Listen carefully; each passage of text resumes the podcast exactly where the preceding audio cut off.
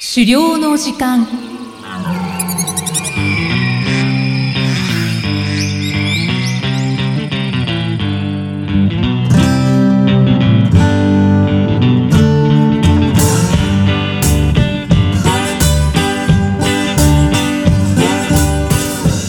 こんにちは、漁師の藤井久人です。こんにちは、進行役の生きみえです。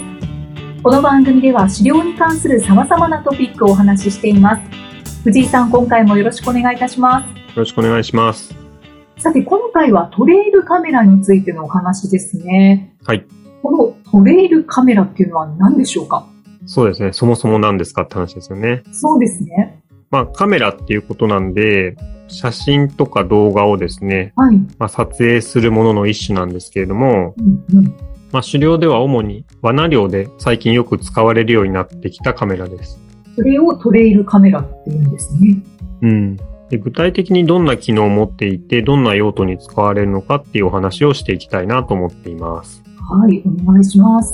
まあトレイルカメラは基本的にはデジタルカメラとほとんど同じものなんですけれども、もう、まあ最近はちょっとスマホを使う人が多いんで、デジタルカメラって言われてももしかしてピンとこないような人もいるのかもしれないですけども、まあ、はい。うん。まあデジタル形式でまあ写真を撮る。まあスマホのカメラみたいなものって言った方がわかりやすいのかもしれないですけども、うん。まあ一番の特徴は、まあこのデジタルカメラの一種ではあるんですけども、まあ人がこうシャッターを押したりとかですね、はい。録画ボタンを押して撮影するんではなくって、はい。無人の状態で自動的に撮影してくれるっていうのが特徴になってます。なるほど。で、人による操作の代わりとなってくれるのが、まあ、赤外線センサーとなってて、はい。その赤外線センサーが反応するものですね。具体的に言うと、まあ、人とか動物とかといったですね、まあ、熱を発するものがカメラに近づいてきたりするとですね、はい。自動的に写真とか動画を撮影してくれます。これ便利ですね。うん。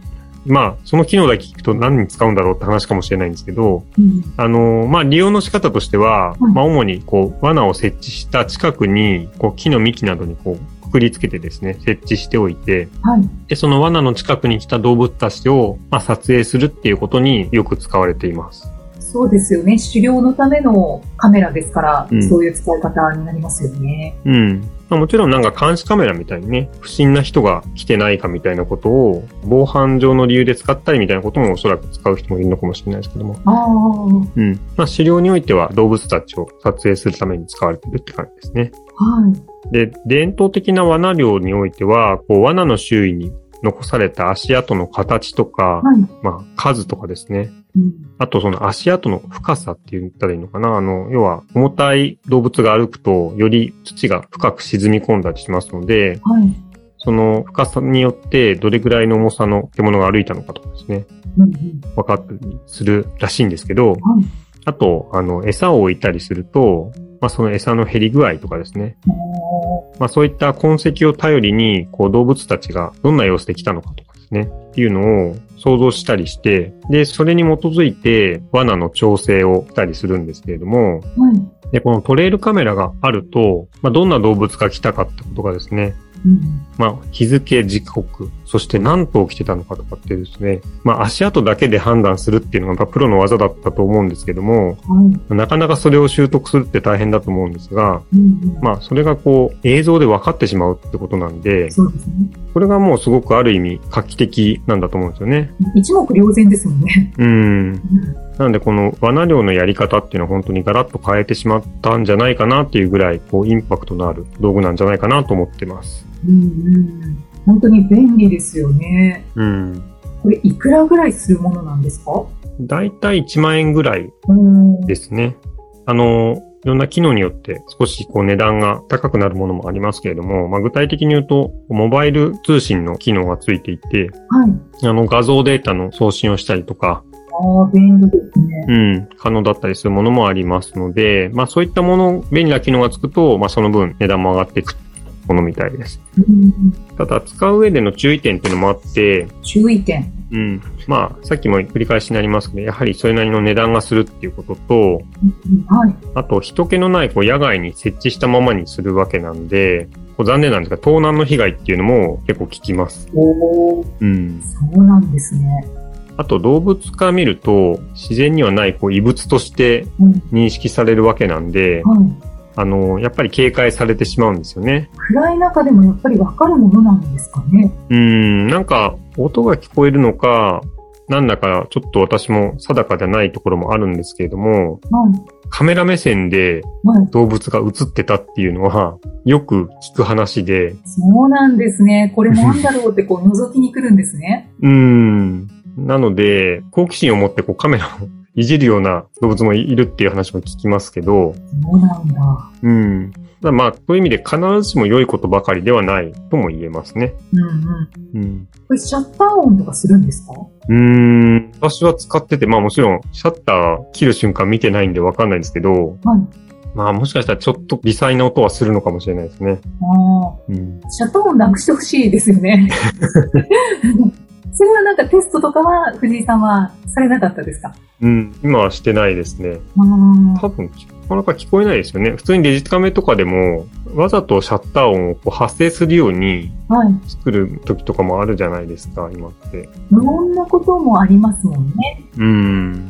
やっぱりカメラに全然気づかないっていう場合もある一方で、すごく気づいてるねっていう映像もはよく見かけるのでい、もうん。う気づかれるっていうことも、うん。そういうデメリットもあるってことですね。そうですね。うん。で、私もこう自分の畑があるので、はい。あの、罠漁の準備として1台購入してみまして、はい。で、どういうふうに撮影できるのかなっていうのをテスト中なんですけれど、おうおうおうえ現時点で何か撮影できましたかそうなんですよ。えっ、と、タヌキがですね、はい。こう夜中にカメラの前を横切った様子が映ったりとか、おーあと、今畑に秋冬の野菜いろいろ植えてるんですけど、はい。 まあ、こうなんか畑に植えてある野菜をこうなんか気にしてる様子っていうのがですね、なんか匂い嗅いだりとかうんうんしてるっていうのがこう撮影されてます。えー、気にしてるんだ。うん、いずれ食べちゃうのかなどうなんでしょうね。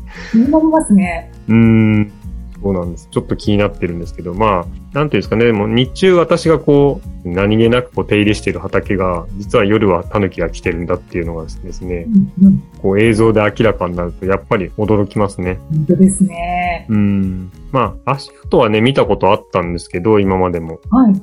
ただ、何の足跡なのかなってことを、こう必ずしも特定はできていなかったので、うん、まあ、猫って場合もありますし、実際に。ああ、そうですよね。まあ、カメラに猫もよく映りますしね。あー今現在試してる限りだとね。そうなんですね。うん。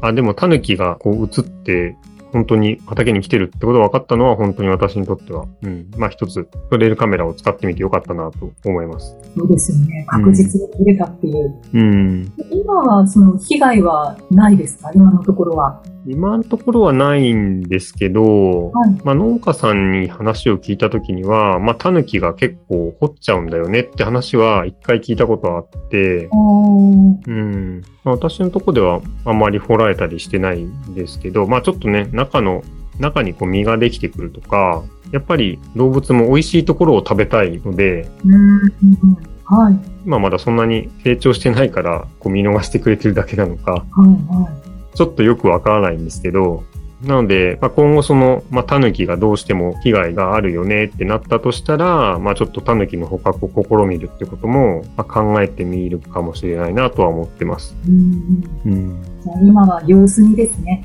うん、とりあえず今は様子見で、まあ、料金に入ってから、じゃあ、取ろうかなと思った時にさっとこう、始められるように、まあ、準備をしているっていう状態で、はい。